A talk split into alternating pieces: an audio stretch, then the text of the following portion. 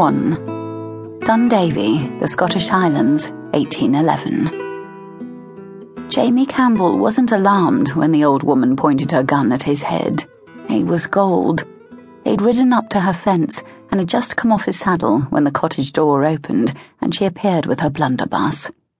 He'd suffered more than his fair share of vexations these last few weeks.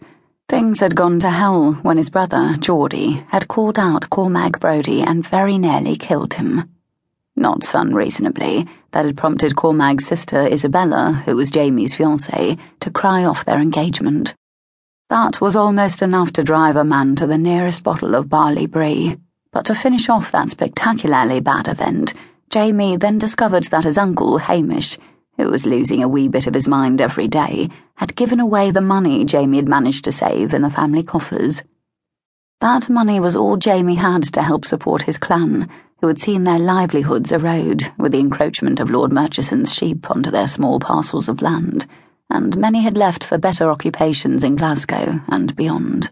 For the nine years Jamie had sat as Laird of the Dundavie Campbells, he tried to lead them into the winds of change while holding on to as much of their way of life as possible. The Brodies were key to his plan, so it was all bloody well vexing, as was this woman and her gun. Jamie was descended from a long line of scrappy, argumentative Highland Campbells, men whose mettle had been tested at war, during famines, and in the throes of great change. They were not the sort of men to be put off by duels or broken engagements, or an old woman and her blunderbuss which was shaking a little as she struggled to hold the thing up. There's no call for that, now, eh? he said, pausing outside the gate. He held up both hands to show he was unarmed. As you are standing on my property, I'll be the one to judge, the woman retorted, in a crisp English accent. Sassenach. Mary, Queen of Scots, another one. Jamie's hackles rose. What business have you here, sir?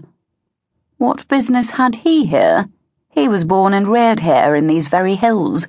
He knew them all, every path, every stream, every tree. What the devil was she doing here? Ah, oh, he shouldn't have come. He didn't generally act in haste. At the very least, he should have brought Duff, his cousin and right hand, along. But old Willie had told him that the woman who lived in this cottage on Brodie lands was the one who'd used Hamish so ill, and it had made Jamie feel a wee bit murderous. What sort of person took advantage of an old man who possessed only half his mind? Jamie was so intent on discovering the answer that he'd immediately ridden in the direction of the Brodie lands. He sighed and looked at the neat little thatched roof cottage.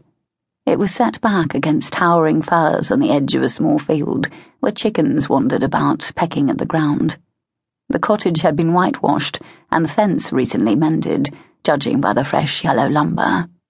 A wigan tree, which superstitious Highlanders often planted near their cottages to ward off witches, shaded the front garden, and in one open window, loaves of freshly baked brown bread were cooling. It was idyllic, the sort of tidy vista that had lately brought Englishmen flocking to the Highlands. The woman, however, was not what Jamie had expected. Old Willie had said she was English, but he'd not mentioned her grey hair or her rounded middle. Jamie had expected a vixen with a sultry gaze and curving figure, a woman who was a master at depriving men of their money. This woman looked as if she ought to be walking wool. Jamie lowered his hands. I am Jamie Campbell, Laird of Dundavie. He waited for her inevitable gasp of alarm when she realised she had done the unthinkable by threatening a man of power and means. She did not gasp. She hoisted her gun up a wee bit more. That means naught to me. There are more Campbells roaming these hills than there are trees. Go on, then. Off with you. I think it best you not be seen on this side of the hills, she said. The Brodies have no love for the Campbells. The failing, he said, a little miffed that she would so eagerly embrace the Brodies' side, is entirely mutual. Nevertheless, I have come in search of a woman who has become financially involved with my uncle Hamish. He cocked a brow at her, silently daring her to deny it. If you mean to imply that I am involved with him, I am most assuredly not. She was quick to deny it, wasn't she? And a wee bit nervous as well.